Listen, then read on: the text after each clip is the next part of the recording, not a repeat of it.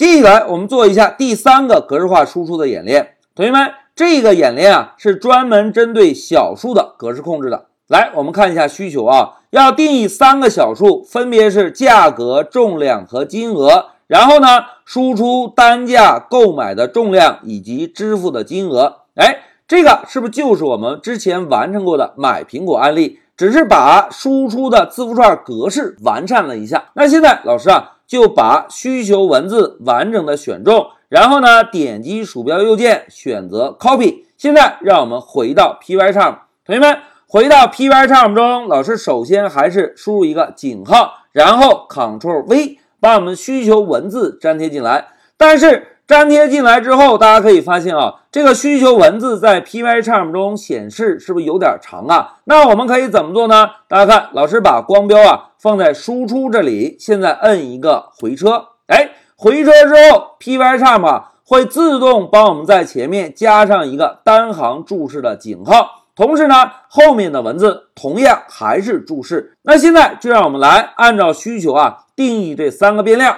老师呢，写一下，price 等于八点五，八块五一斤，weight 等于七点五，我们要买七斤半的苹果。然后 money 是不是就可以用单价的 price 乘以 weight 计算出来？好，现在三个变量准备完成，我们呢来做一下输出。同学们要做输出啊，我们还是先敲一个 print 函数，然后呢敲一对引号，敲完引号之后。我们呢就把需求中要求我们输出的文字先选中，Ctrl C，然后呢在引号中间 Ctrl V 粘贴进来。哎，粘贴进来之后，同学们还是按照我们之前的套路啊，首先来检查一下字符串中哪些位置是需要使用格式化操作符，也就是百分号来替换的。那现在看第一个九点零是不是应该敲一个百分号？第二个五点零同样应该敲一个百分号，第三个四十五呢，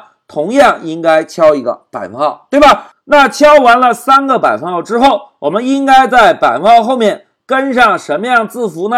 哎，在这里老师提示一下啊，同学们，小数对应的类型是不是浮点型？浮点型的第一个字母是什么？哎，就是小写的 f，对吧？那老师呢就在百分号后面。跟上一个小写的 f，然后呢，在金这里跟上一个小写的 f，然后呢，把价格这里也写上一个小写的 f。好，三个控制字符都写完了，紧接着要传入变量，我们应该怎么做？哎，先敲一个空格，然后敲一个百分号，注意啊，是百分号。然后呢，我们写上一对儿完整的小号，在小号中间，我们依次把。这三个控制字符对应的变量填写进来。那现在老师写第一个变量 price，然后呢逗号分隔，再写第二个变量 weight，然后再加一个逗号。最后呢，我们把 money 这个变量传递进来。好，现在一个格式化输出准备好了，我们来运行一下程序，看看执行的效果。现在走，哎，大家看，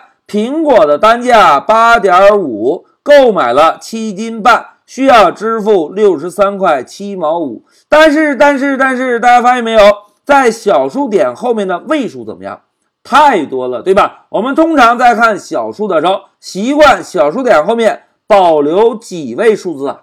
是不是就保留两位数字，对吧？那应该怎么样做到这个效果呢？来，同学们，让我们回到笔记，在使用百分号 f 这个格式化字符的时候。同样跟之前我们学习的百分号 d 是类似的。如果我们希望控制小数点后面显示的位数，我们可以在百分号和 f 中间加一个点儿，然后呢再加一个数字，这个数字就用来控制小数点后面到底显示几位数字。如果我们用一个点二呢，就来控制小数点后面只显示两位。来，让我们回到 Pycharm 来试验一下。老师呢，首先找到第一个百分号 f，然后先敲一个点儿，这个呢就是小数点儿，紧接着写个二，表示小数点后面我们希望显示两位。然后老师再在第二个百分号 f 中间敲一个点儿，这次呢我们写个三，然后呢再在第三个百分号 f 中间写一个点儿，这一次呢我们写个四。现在再让我们看一下运行的效果，来执行，